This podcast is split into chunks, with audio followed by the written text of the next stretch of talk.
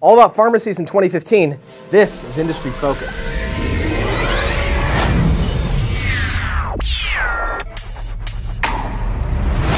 Hi, fools. Healthcare analyst Michael Douglass here, and I am talking to uh, one of our uh, healthcare contributors, Todd Campbell, today. Todd, how are you doing? I'm doing well. I just got back from my local Rite Aid store picking up a couple things, so this is the perfect time to talk about pharmacies. well, not that that biases you, of course, right? Uh, you know, I, I feel like we've all had good and bad pharmacy uh, experiences, so uh, important to, to, to, be careful there. But yeah, let's let's jump right into it because you know people talk about people think about pharmacies a lot, just sort of the like um, you know, when you're going in and you're buying your prescription or you're getting your People magazine or, or, or whatever. Um, but let's face it, the business model often goes a lot beyond that, and I think it's really important. These are intriguing investments, and I think they're very interesting to a lot of people. So, so let's dive into kind of the major things people should be watching for pharmacies in 2015. What's on your mind for that, Todd? I think one of the most important things that investors need to understand about the pharmacy business is how it is changing the, the long term trend that is changing this mm-hmm. entire industry. I mean, historically, pharmacies were operated as two distinct businesses. You had you know the main part of the store, the front end of the store, where of course you could get your People magazine uh, or your pack of cigarettes or whatever it happened to be right. uh, at the time. And at the back end of the store, you had this separate business that was fulfilling, uh, filling prescriptions for individuals. Now, the future of pharmacy is a holistic approach mm-hmm. where you're finding ways now to get the back and the front of the store referring people to each other. So now you're not just talking about, oh, well, what were my sales in the pharmacy and what were my sales in the front end? You're talking about what are my sales overall?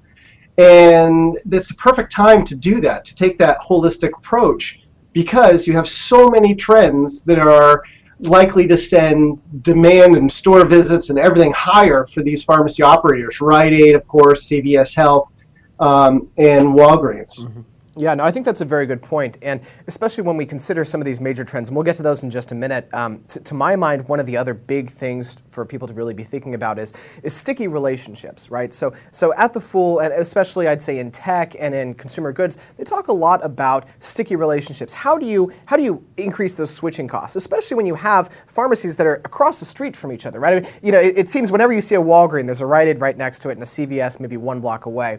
So, how do you build that sort of sticky relationship to make sure that people keep coming to your pharmacy when the other one is only 20 feet away. And I think that you know we're seeing a lot of a lot of work, spade work that's been done by all the pharmacies to try and make that happen. I'd say CVS has been has been the early adopter and perhaps the, the early winner in that. But you know, Rite Aid and Walgreens are both definitely fighting to catch up. I think without a doubt that the biggest um, way that pharmacies are trying to uh, create that stickiness is through the opening in-store healthcare clinics. Mm. I mean, it, it is it's a, such a perfect natural uh, extension of their business, their pharmacy business, because now you're saying, okay, I'm not just relying on someone having gone to the doctor, the doctor writing out a script, that script then being brought to whichever pharmacy happens to be closest. Instead, what I'm saying is that you're not going to have to wait in a doctor's office to see the doctor for a flu or a sprain or something. You can come right into our store, sit down with one of our trained nurse practitioners. That nurse practitioner is going to evaluate what the treatment option is best for you, and then you can walk out of that clinic right into the main part of the store buy all the over-the-counter medication that you might need, be it, you know, a cough medicine or whatnot, and at the same time go to the back of the store and maybe get a, a prescription filled for whatever you happen to need as well. Yeah. Well, and let's face it. You know, we know that the pharmacy, the pharmacy side, um, as opposed to sort of the, the, the candy bar and People Magazine or whatever in the front, um, has been really driving a lot of the same store sales growth. Um, and we have seen positive same store sales growth overall. And, and I think that's, that's going to be a big trend for people. Um, and, you know, Rite Aid, of course, uh, purchasing RediClinic last year um, is really just starting to really get into this. I mean, CVS has a much bigger Minute Clinic uh, footprint. Um, but you know, it'll be very interesting to see whether Rite Aid is able to capture a significant share there and then build out this clinic presence. Rite Aid has a tremendous amount of catching up to do. Yeah. There's no getting around it. Full disclosure, I happen to be long Rite Aid stock. Um, but I will be the first to admit that you know they are behind the eight ball. Rite Aid is a unique player in this industry. I mean, Walgreens and CVS are far larger companies. Mm-hmm. Rite Aid went out and made a very expensive acquisition of a competitor, Eckerd, back in 2007. Tons of debt on the balance sheet as a result, just as the Great Recession hit. As a result, they lost so much money that while CVS and Walgreens were able to fuel investments in these new programs, new stores, etc., Rite Aid was too busy putting out fires trying to figure out how can I refinance this debt, what stores do I need to close, etc.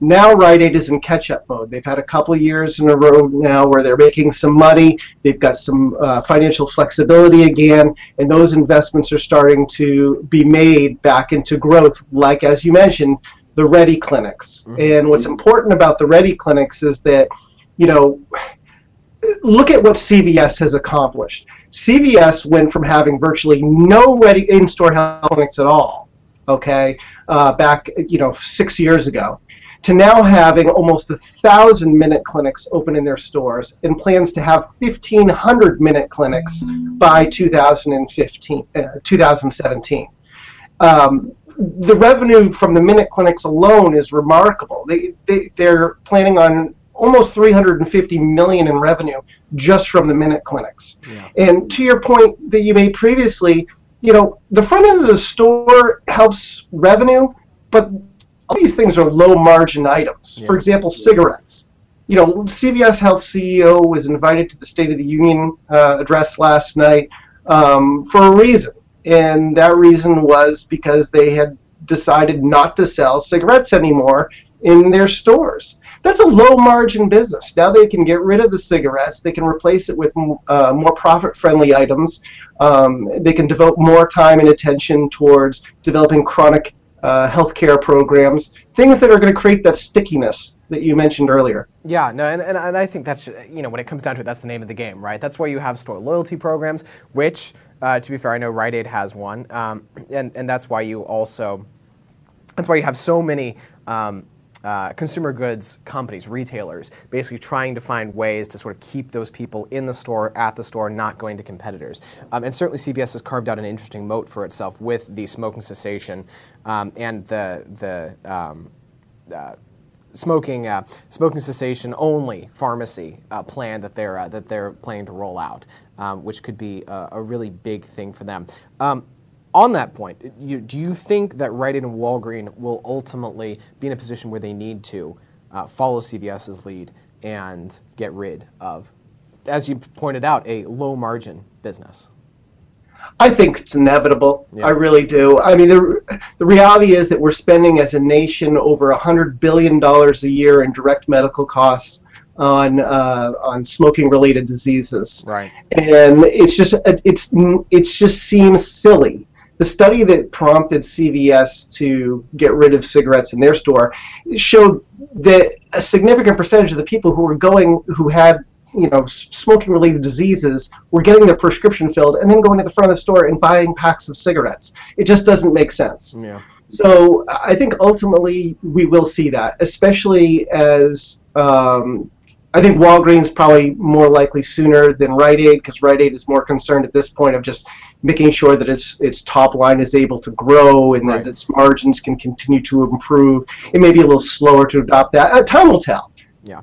Um, and, and, and I think you know you made a, a, good point earlier that I want to bring out and talk about a little bit, which is that let's talk demographics, right? Let's talk about this sort of rising tide that could potentially lift all boats for these pharmacies in 2015 and beyond. Um, sort of these major demographic changes in the United States that are really going to, we think, probably help drive this investing thesis for these pharmacies and make them really potentially really good long-term holdings.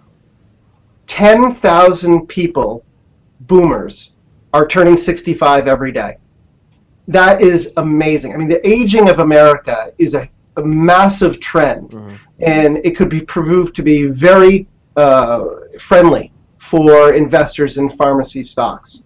Um, Rite Aid recently reported a, a slide deck that showed that the average person who is you know over 65 is filling more than two times the number of prescriptions per year as the person who's under 40 years old.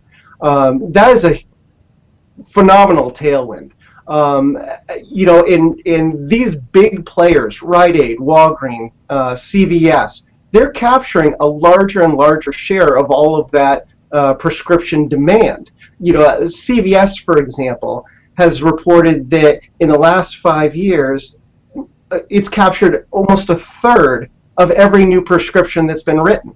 I mean, that's that's tremendous opportunity for these companies. Mm-hmm. Yeah, no, I think that's a, that's a good point, and definitely something that makes these interesting to watch moving forward. Uh, what is your favorite pharmacy stock for 2015? Well, I'm long Rite Aid, but that's a speculative stock. Uh-huh. Not every investor is going to want to have some of that. And it is a small position for me. It's yeah. one of those positions that I've taken a little bit of a, a, longer term look at and said, I think that they can do well over the course of the next five or 10 years and play some catch up. Yeah. CVS overall, CVS Health, is my favorite mm-hmm. because they have the size, they already have the scale with the minute clinics, they they're just continuously innovating in creating new ways to serve aging uh, America. And they've got this phenomenal business on that's $76 billion in revenue in pharmacy benefit management, where they're actually running drug programs for insurance companies and, and employers. So I think CVS Health is overall my favorite in the space. And then for speculative investors, they may want to consider Aid. Yeah, I think that's that's very fair, and um, and I mean, yeah, I mean, the PBM, the pharmacy benefits management, as you mentioned, CVS is bigger revenue than the actual uh, retail stores, which is just an amazing, uh, and I'd say largely unknown, and I think by most people largely missed and very key part of the CVS investing thesis. Uh, certainly, these will be stocks that we'll be wanting to watch very closely and, and following uh, following into 2015 and beyond. Todd, as always, thanks for your uh, thanks for your uh, fantastic analysis. And uh, for the Motley Fool, I'm Michael Douglass. Check back to fool.com for all of your investing, healthcare, and otherwise needs, and of course, also the industry focused podcast. And Fool on.